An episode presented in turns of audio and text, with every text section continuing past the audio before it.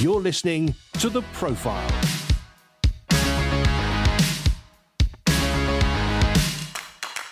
Hi, welcome to the Profile Podcast. I'm Andy Peck. For the past 17 years, I've been interviewing Christian leaders in the church and charity worlds and in the wider culture. It was John Maxwell who famously said, Leadership is influence. It's our prayer that these conversations will help you in whatever spheres you have influence for God, whether in the home, at church, in your workplace, or elsewhere.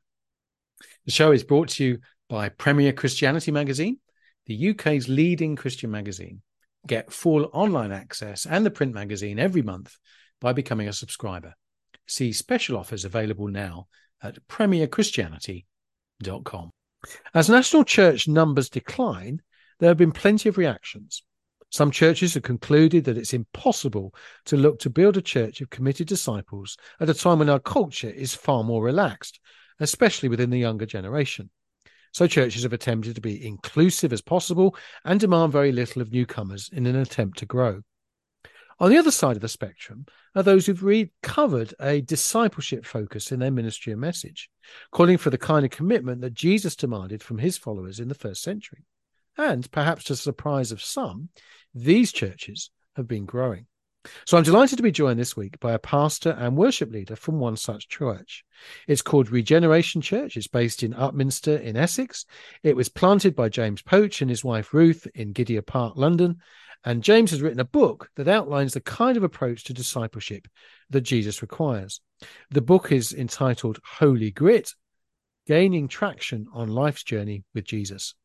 And the church's worship leader, Iman Spearman, has a remarkable story of coming to faith through visiting the church and has gone on to serve within it. So, welcome to the Leadership Show to you both. Welcome, James. Thank you, Andy. Pleasure to be with you. Thank you for having me. No, lovely to have you. So, uh, firstly, your, your your journey to plant the church, James. You're you're not from these shores originally. No, I am American, although my wife is uh, English, and we moved here in 1988. But uh, we lived here a while before we felt both felt a call to ministry in the Methodist Church. So uh, we entered ministry in the year 2000, and uh, that was in an order of the Methodist Church, um, the permanent diaconate, and uh, we were tasked with doing youth work in uh, the 13 Methodist churches in the Romford Circuit. Excellent. And and um, out of that, uh, it's kind of to put it in a nutshell, we, my wife Ruth is really into drama, so uh, she started a drama group out of the interest of the young people. And uh, we very much had a clean slate. It was a new position. And uh, so uh, we were fresh out of theological school or college. And uh, so we were just traveling along with these young people. And uh, some of the local ministers in the Methodist churches asked us if we would do a confirmation course, which we did. And after that, the young people were like, oh, we want more. We would like to study the Bible together. We started a Bible study in our dining room, and that grew and grew until I think we had 30. And then we thought, oh, we need to, these walls are going to break down. So we kind of formalized it and um, found uh, a Methodist church building that would take us, and uh, we kind of planted into that. Uh, so we officially planted Regeneration in the year 2004. And uh, the Lord did some amazing things in those early years with young people. No, it's great to hear. So, Iman, we'll we'll hear a little bit of your story coming to church in, in a few moments. But um, uh, just in terms of uh, you, you, ended up in in up near Upminster, James. So you yes, yes. you kind of branched out. Yes. Yes. Yeah. Well, we were up until um, lockdown. We were in a Methodist church in Gidea Park, which is right near to Upminster. But uh, all the Methodist churches had closed their buildings. We went online uh, for a while and then felt that uh, we needed to find a new venue when it was possible to meet together as a church. And so we found a, a venue in Upminster. It's actually a hard framed marquee in a um, outdoor adventure center. Uh, so we've been meeting there for the last three and a bit years, which has been quite an adventure. Excellent. Well, we'll come back to look a little bit at the theme of the book in a minute, but uh, I want to bring in Iman, who, um, of course, would have encountered the church in this building. And it's a fascinating story because I had to smile because was it your mother who said, um, look, come to church. And if you don't like it, you don't have to come back. And so you were excited about going to church because you thought it would be the last time. so tell me, tell me about the story. Yes, it's. I still laugh about it. We still laugh about it together as a family. Uh, over uh, 16 years later, really, because I was 16 at the time. We were still based in Gidea Park at the time, and she'd we'd moved to the area, and Mum had gone to visit the church because she's a believer and wherever we went she would try to find a church to attend. And had dragged me along over the years but by this point i had put my foot down and i didn't want to go to church. I had no interest. I'd been to so many and i was convinced that i'd seen a different thing on sunday to what i would see on monday. Um, there were actually even people from my school who went to the churches i'd been to and i'd it didn't match up so i wasn't interested. And so for about six weeks, she asked me to go visit this church around the corner, Regeneration Church, and I wasn't I wasn't interested at all. Many arguments, and then this particular week, she just wouldn't let it go. Um, and she actually said, I remember her saying in the kitchen, "I feel so strongly in my spirit that you need to go this week." I tell you what, if you go this week, I will never ask you to go to church again ever. Um, and as soon as she sh- said that, I jumped on it because I didn't want to give her the opportunity to take it back. So I said, "Yeah, you said it. You can't take that back." I had a friend with me. I had her bear witness to this exchange yeah. as well. I was like, "You heard this." Can you come with me to this church as well? Um, and if they try to do anything weird to me, you can kind of save me. And we had a little giggle about that as well. Um, so we showed up came in and immediately I was quite surprised to see the demographic not quite what I expected. um, so my first preconception was already blown out to the water and I, James was actually the one preaching that week. I sat fairly close to the back. I thought, oh, you know, as lovely as this is, it's almost a shame really that I'll never be coming back because this is quite pleasant. it's quite a pleasant experience. Everything, you know, the sea, it feels warm to be in this place. I didn't understand what that atmosphere was either, but I thought, oh, it feels really lovely. I'm never coming back. Um, and then a girl gets up. She was my age. She was sharing um, her testimony, a story about what had happened to her that summer and how her life had been transformed. And she was sharing her experience. And the more I listened, the more I realized our stories are really quite similar, similar upbringing, similar disappointments but she spoke with like such confidence and you could just tell that she was someone who was filled with joy and love and she knew who she was. And as she was speaking i felt myself getting really angry at first actually. It was anger that i felt first and then um and then this sense of frustration and then longing and i felt like i want what she has. And i as i felt that i hadn't realized that the tears had started falling and i was really emotional. Um and then I just had this feel, overwhelming sense of love and that everything, a conviction that everything she said was true. And not only was it true that I could have that too, but I had to make that decision to go right now. And if I didn't do it now, I knew that I was never going back to church. So I knew it was now or never. And I had this, it was like I was being pulled forward. I just thought, I have to speak to her. I if this is possible, I can't mm. not have this in my life. And so I, I, ran forward. I didn't actually realize that my friend had tried to hold me back, like we agreed, and it didn't work. Um, so I ran to the front. I was just like a blubbering mess, and I just said, "I look, I don't know what's going on, but I pray for me. Like I don't, I don't know what to request here. I've never had this experience before." And she prayed, and as she prayed, I just felt again just this indescribable feeling of being seen, known, and accepted. Like I was accepted. Um, and I just felt this way of, of um, appreciation. And I just, I was so grateful. And I was like, thank you, God. And said, you can have, you have everything. I, I'm all in. Um, and in that moment, everything just kind of changed. It felt like, it felt like I could stand upright for the first time in my life. I didn't realize how heavy my 16 year old body felt before then. Um, mm and yeah, I just experienced actual joy for the first time in my life. I didn't realize how miserable I was up until that point. And since then, I mean, I could talk a little bit about that later, but since then, there's just been moments after moments where I've hit that kind of crossroads where it's been you can either keep saying yes and experiencing more of me, more of this joy, more of the fullness of what it means to live and be able to breathe. I think that's probably the best way to put it, like being able to breathe deeply. Or you can decide to ignore this and get go backward, go back to that place of feeling closed off and trapped. And always reminding myself of my own story has been quite helpful for me actually to call to mind what God has already done and how he's revealed himself to me has helped to keep making me choose him at those crossroads still. Well, Iman, that's, that's a lovely, lovely story. Thank you so much for for sharing and exciting. So that embodies, if you like, the, the kind of the book, and you, the book shares in chapter two that story, doesn't it? Yes.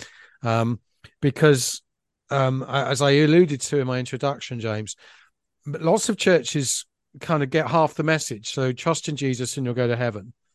Uh, yes. But they miss actually that Jesus himself was calling people to follow him and to invite invite them into a, a new kind of life, a life of abundance, um, which has a cost to it because it's a it's a costly to, to deny yourself. And your book certainly, um, you know, is very clear on your understanding of the, the challenge of uh, that Jesus calls. So, what are you hoping that the book would do, James? Yes, well, I'm hoping that it'll just like refresh uh, churches who haven't already captured the vision of uh, discipleship. Um, I know there's, of course, there's others out there that have, but there are many who haven't. And I think, oh, just we need more churches to get engaged with discipleship. It's kind of like hiding in plain sight in the Bible. You know, we know Jesus and the 12 disciples and all of that. And Jesus said, Go and make disciples. But are we really taking that seriously as churches to actually and what does that what does that really mean in practice? So I just set out to unpack that uh, through scripture and also just kind of grounding it in modern day stories like Iman's, people in our church who have been through a process of discipleship where they're challenged, they're encouraged in their faith to to press in even when it's difficult. And that's kind of where the whole idea of the holy grit comes in because you know life is slippery and the road is narrow. And so we don't want to slip off that road. We want to keep going we want to encourage one another in the journey. The journey is shared and so that's the basic premise and you know it's it, of course it's journeying with jesus but we do that with others and uh, we encourage one another on on that Iman, yeah. you say you say in your story in the book that you were delighted to be attending the church for first time because uh, you hoped to be your last time. But then when you got involved, that yes, you were you embraced it, but there was also a, a, kind of process of healing that took place, and that God, mm. you alluded to that in what you just said. So, can you tell us a little bit more of your own discipleship journey uh, as you as you embraced what James has been writing about? Yeah. So fairly early on, um, I was obviously on this high. I was like, wow, God loves me. This is wonderful. I get to live life in all its fullness. Jesus is the only way. And I, it all seemed very good. And then I prayed this very bold, very faith filled prayer at the time, um, where I, I had hit a point where it felt like I felt like there was more, but I didn't know how to have more. I wanted to be closer to God, but it felt like there was something missing. So I prayed and I said, God, if there is anything in me that is in the way of me being able to be closer to you or to live the way you want me to or to be able to hear you clearer, I don't want that. I want any everything that's standing in the way to be removed. Please take it from me. Reveal it to me. If there's anything I need to do, I'll do it. Um, and as I did that, we were actually away at um, I think it was a residential away day with the church. Um, and as I did that, I just got flooded with quite a lot of repressed memories of childhood abuse, um, childhood sexual abuse. And it was quite, as you can imagine, overwhelming. Um, so my immediate reaction was fear and pain. And so I kind of I actually ran away from the room. I physically removed myself from the room. Um, and it was Ruth Poch, so um, our other pastor, that encouraged me to come back in and to see what was going on because she didn't, obviously, no one knew what was happening internally. And so I said, I feel like, you know, something's coming up and I'm scared. I don't know that I'm kind of ready. And she said, Well, God doesn't force us to do things. You have a choice here. Do you want to trust God with this and let it out, or do you not want to? Again, they wouldn't force anything. And I said, Well, I prayed this prayer, so I guess I'm following through with it. I, I have to, I have to take the lead to let it all out. And then I received prayer in that moment. And as it all came out, there was just a lot of, first of all, just healing from the pain of the whole experience. So that was the first thing that happened. And God telling me that I was safe now, that it's okay, that He's not abandoned me. And I, I suddenly, even in some of those dark moments, I could see and feel His presence throughout. So was, I was even reminded that, oh, actually, I had invited God in fairly young and didn't realize at the time what that meant. And there's a lot of stuff that came up that I realized that, okay, first of all, the healing had been done for the pain of this, but there was a lot of other things to work out. So one of those things was anger. So growing up, I had a lot of anger issues, which stemmed from this trauma, but I didn't know that. And it took discipleship where it was pointed out to me that, oh, you do tend to have like outbursts of just real anger. Like, what is, could would you explore that? Um, and I was like, oh, I'm not angry. Look at me. I smile all the time. Everything's good.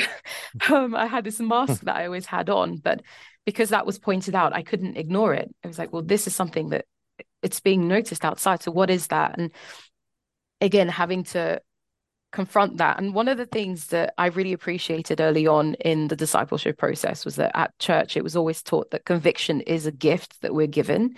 It's knowledge that the Holy Spirit gives us that something isn't right and something needs to be put right and so not to run away from it but lean into it so the moment i felt that this is wrong that carrying harboring all of this anger isn't right i had to come to terms with that and accept that it is wrong and not to run away and hide the second thing that it talked about is confession being like a, um, a gift again love using the words God gives us lots of gifts, hmm. but it's like having hmm. keys to shackles. We're given that gift of confession that actually we've been convicted, so we know something's not right the next process of that is to confess where we have a part to play in it. I think it's I could have come up with a thousand reasons why it's not my fault that I'm angry all the time. The world owes me something. Look what I've been through. But that's not true. I still I'm still in charge of myself. I still have autonomy. God has given me that free will. So I still have to choose to acknowledge where I've allowed that anger to build, that bitterness to build, the unforgiveness to build and turn into resentment. And so there was a lot of confessing stuff as it came, wherever things were pointed, taking ownership of really ugly parts of yourself that you don't want to acknowledge is there. And for me, it happened quite regularly. The more I wanted to see God, the more God showed me myself for who I really was. I didn't like that, but I could either run away and go, "Well, that's not fair. I don't like this," or go, "Oh, but I know that you you promised that I can be made in, more into the image of Jesus. So if acknowledging this is the process to having it being able to be peeled peeled off me or cut off me i have to be honest about this. And so it's just been that really. It's, fairly simple when you say it that way. It's accept that there's something wrong be real about the fact that there's something that you your part to play in it confess that no matter how small the offense on your part and god does the rest. There's no kind of magic to it. God does the rest. Um, and it's still a process that I'm, I'm i mean i'm still going through this. So even though i said you know the healing has been done. There's still things that God keeps pointing out in my character.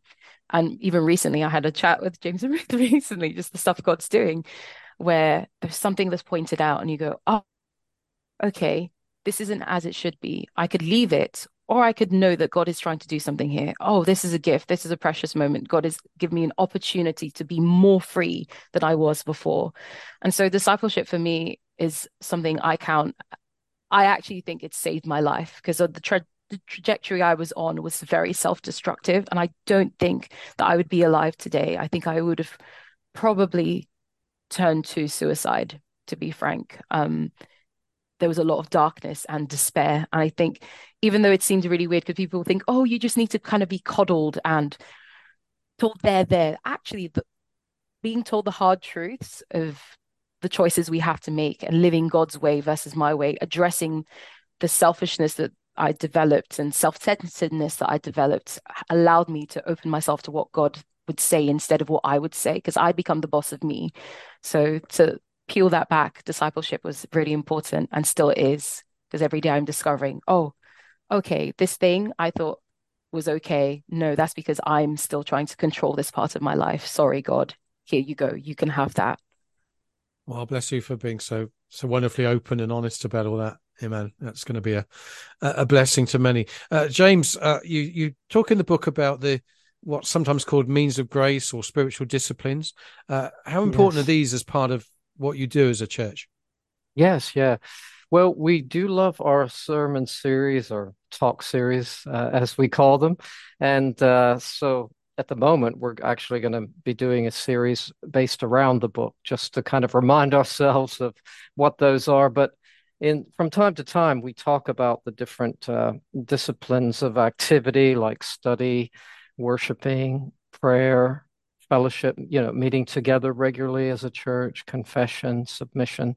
But then there's also disciplines of abstinence, the things that we need to lay aside, or just taking up solitude, silence, fasting, frugality, chastity, secrecy, avoiding self in in secrecy. I mean by avoiding self promotion that we that we do things, we bless people without letting other people know, and uh, you know, as we're told in the Bible, don't let your left hand know what your right hand is doing, and uh, sacrifice, you know, sacrificial giving, and uh, out of all of those things, I think it just it helps us to be the r- well-rounded Christians that we're called to be. We don't want to leave out any parts of the gospel because it's all good news, whether it's the abstinence or the disciplines of activity.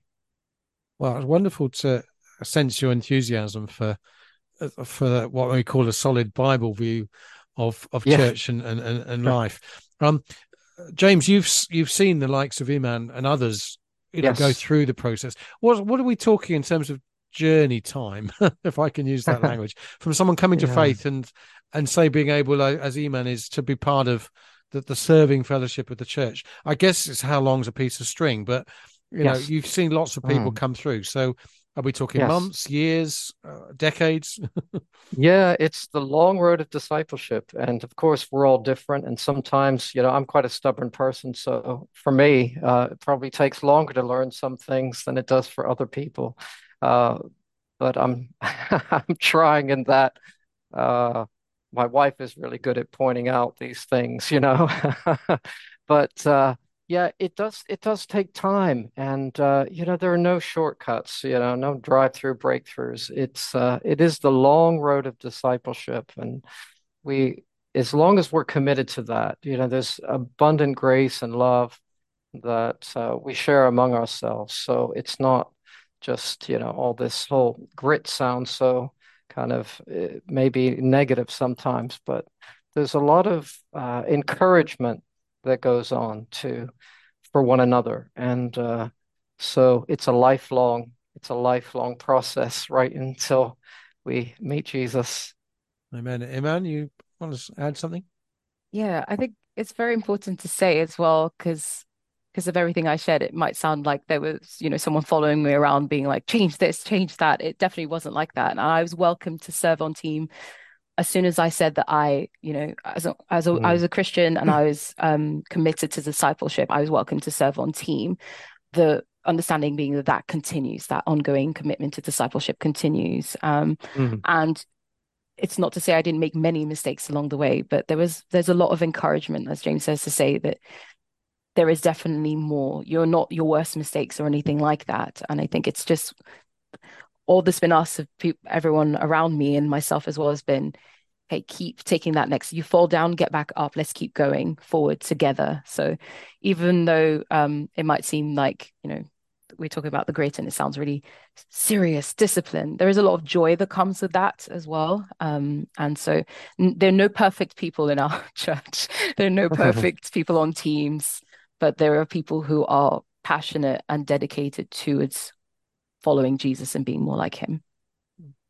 Well, certainly Richard Foster's book is called Celebration of Discipline, isn't it? So there's mm-hmm. a there's those two dimensions, and I think it was yes. Eugene Peterson who talks about discipleship as being a long obedience in the same direction, uh, which mm, is yeah. outlining what James said in terms of the you know this is a, we're, we're here for the long haul Absolutely. Um, so, so James, you need to remind us of the title and how we can get a copy of the book.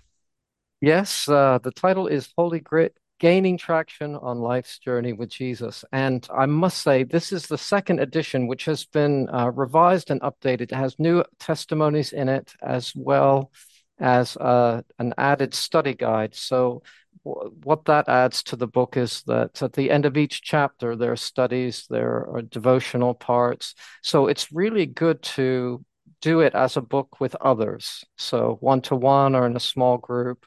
And it can be used as a study guide in that way, just to kind of unpack some of the things that that I put forth in the book. Excellent. And uh, the publisher is is it Instant Apostle? Yes, it is. Good. Well, it's been a joy to to chat with you, and thank you, Iman, for sharing your story. Thank you, James, for uh, just your your gentle and calm way in which you uh, outline the importance of discipleship for us, and uh, we're very grateful. So, thank you. Yeah, thank you, Andy. Thank Appreciate you. that. It was super to meet with James Poch and Iman Spearman, both of Regeneration Church, based in Upminster in Essex, uh, focusing on James's book Holy Grit, but also uh, that lovely story from Iman of how she uh, met with the Lord as she attended church, expecting it to be a last time, but actually was a, a journey into something wonderful. So do buy a copy of Holy Grit by James Poch, spelled P O C H. It's published by Instant Apostle. I'm sure if you Google the name and the publisher, you'll find it online somewhere suitable. And it will focus particularly on the journey of discipleship that that particular church have been on and uh, be an encouragement for you as you seek to encourage and help those within your local church or perhaps in your circle of friends to get serious about faith.